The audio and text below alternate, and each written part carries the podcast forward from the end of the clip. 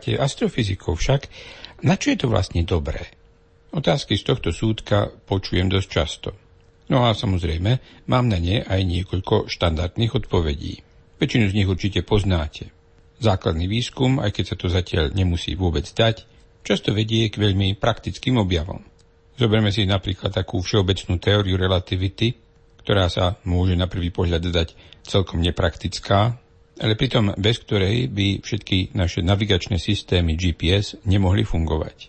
Keď sa nad tým tak trochu zamyslíme, nie je to vôbec prekvapujúce – Základný výskum totiž otvára celkom nové perspektívy, objavuje nové možnosti, nové, tak povediac, svety.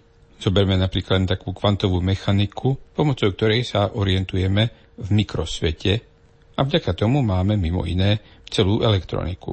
Aby som sa vrátil k tej pôvodnej otázke, na čo je prírodná veda, konkrétne základný výskum v prírodnej vede, dobrý, tak možno poukázať na všetky tieto praktické využitia. Ale to by v podstate malo znamenať, že prírodné vedy majú zaujímať len odborníkov. Ak by sme mali prijať túto perspektívu, tak by prírodné vedy vlastne boli pre neodborníkov, pre laickú verejnosť, niečím, čím sa vôbec netreba zaoberať.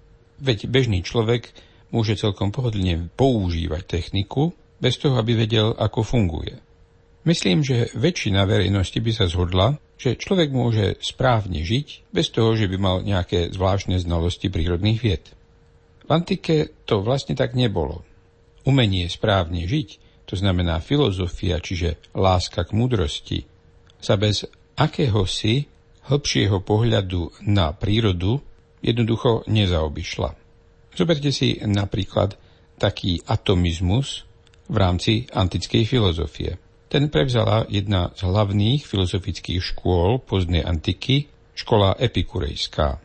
Epikurejci sa na svet dívali ako chaotický, bezcielný a nekonečný pohyb atómov v prázdnom priestore.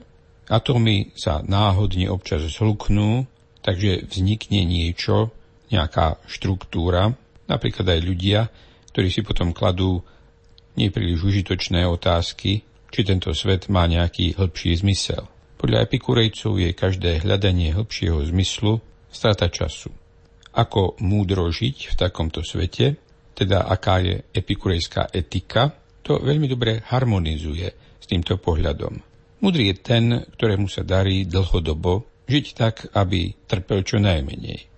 Samozrejme, veľmi zjednodušujem, ale myslím, že to stačí ako ilustrácia vzťahu medzi pohľadom na prírodu a životnou múdrosťou, ktorá má byť cieľom každého filozofa. No a v konečnom dôsledku by sa aj každý z nás mal snažiť o dobrý život, o život v súlade so životnou múdrosťou. Teda v tomto zmysle byť dobrým filozofom. Návod, ako sa nám to môže podariť, nám dá Páter Pavol Gábor už o chvíľu. Panie Sprawiedliwości, Panie wszelkiego trudu prosimy, nie każ mu się rozliczać z cudów. Wysłuchaj nas, co śmiemy zwać się Twoim ludem. On sam był cudem.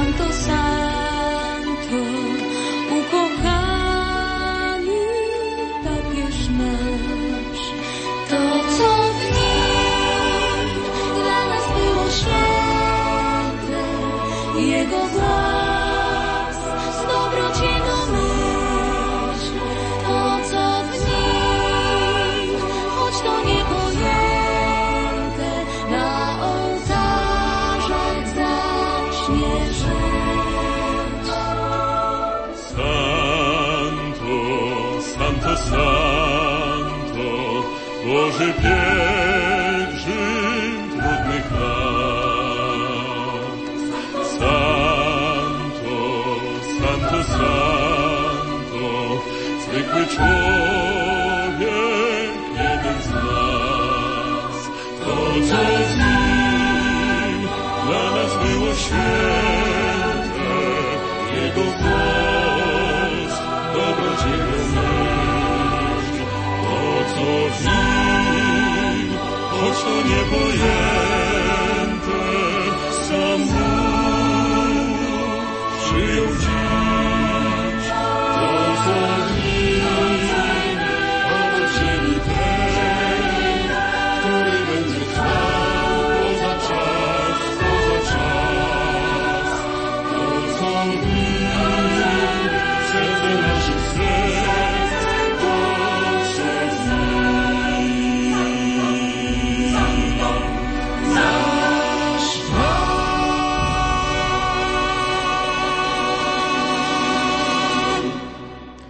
Ako by sme sa mali snažiť o dobrý život súľade s Božou múdrosťou?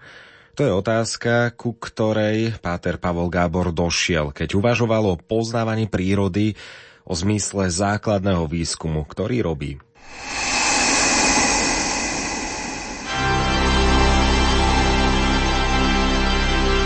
Prívitok svetla Z veriaceho kresťana je životnou múdrosťou vtelená múdrosť, vtelený logos, teda náš pán Ježiš Kristus sám. A dobre žiť znamená nasledovať ho. Akú úlohu teda v tomto všetkom zohráva pohľad na prírodu, prírodné vedy? V tejto relácii som už mnohokrát rozprával o učení o dvoch knihách. O knihe prírody, čiže knihe stvorenia, a o knihe svätého písma. Autorom oboch týchto kníh je náš nebeský Otec a ich obsahom je vo svojej podstate stále ten istý božský logos. Takže zatiaľ čo u antických filozofov mal pohľad na prírodu harmonizovať s etikou, teda s učením, ako správne žiť, ide kresťanské učenie o dvoch knihách oveľa ďalej. Ponoriť sa do knihy stvorenia znamená kontemplovať tajomstvo, ktorým je božský logos sám. Ovšem, keď sa to tak zoberie, tak je pre veriaceho kresťana vlastne kniha prírody, teda aj prírodná veda, do istej miery zbytočná, lebo veriacemu kresťanovi stačí nasledovať nášho pána Ježiša Krista. Táto cesta je ale otvorená len tým, ktorí už dar viery majú. Pre tých, ktorí nemajú vieru, Prirodzený rozum otvára stránky knihy prírody, knihy stvorenia. A tam, ako vraví svätý Pavol v liste Rimanom, 1. kapitola 20. verš, čítame o našom nebeskom Otcovi, o jeho moci a velebe. A tak si myslím, že je veľmi dôležité, aby sme poukazovali na to, čo je pri čítaní tej knihy stvorenia často prehliadané, pretože je to také samozrejme. To, že je nám kniha stvorenia zrozumiteľná, inými slovami, to, že prírodná veda tak dobre funguje, znamená, že náš stvoriteľ sa chce nechať poznať. Chce, aby sme sa v tomto svete orientovali a v konečnom dôsledku, aby sme ho za tento nádherný vesmír stále oslavovali. To je, povedal by som, to základné, čo sa z knihy stvorenia dá vyčítať. Ale je tam toho oveľa viac. Tak teda zaoberať sa prírodnou vedou je samozrejme veľmi užitočné z praktického hľadiska, ale môže to byť veľmi plodné aj z hľadiska životnej múdrosti. K tomuto asi viac dodávať už ani netreba. Príbytok svetla aj dnes pre vás pripravil páter Pavol Gábor, astrofyzik z Vatikánskeho observatória v Arizone. Môžete ho celý nájsť aj v archíve na lumen.sk.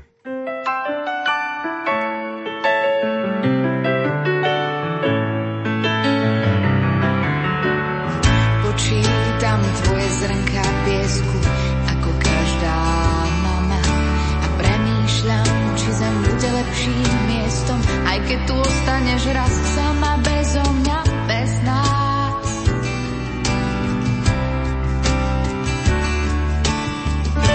Nemusíš splniť všetko, čo svet dnes očakáva, len buď prosím dobrou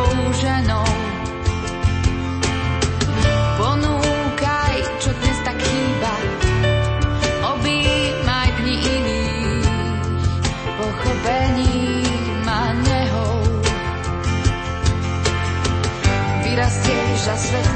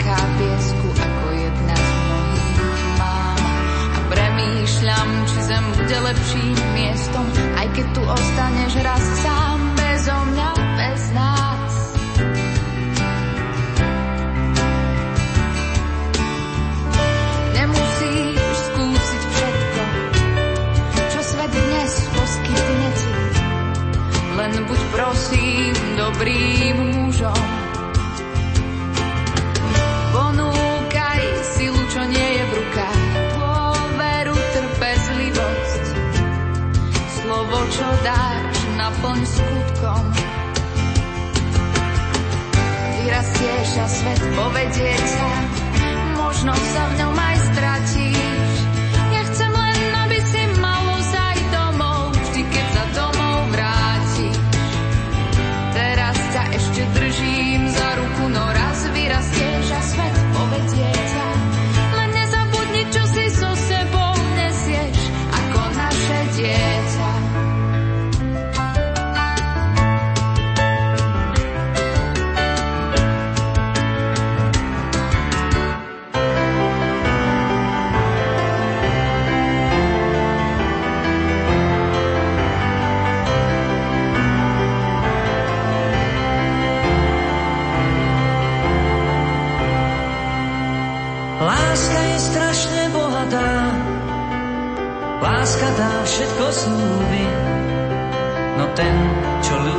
sklamal sa a ten, čo sklamal, ľúbi. Prach dlhých, smutných letných dní na staré lístie padá. Poznala príliš neskoro, ako ho mala rada. Tak každoročne v jeseni svetlá sa stratia z duše a človek koník túlavý od srdca k srdcu kluše a pre každé chce zomierať. Žiť nechce pre nijaké chcel by mať jedno pre seba. Je to jedno aké. Len srdce, možno obrázok a možno tôňu iba, no pred cieľom sa zastaví, za srdce chýba. Zo všetkých mojich obrázkov má mi ošiel stúpa. Bola to láska, sklamanie,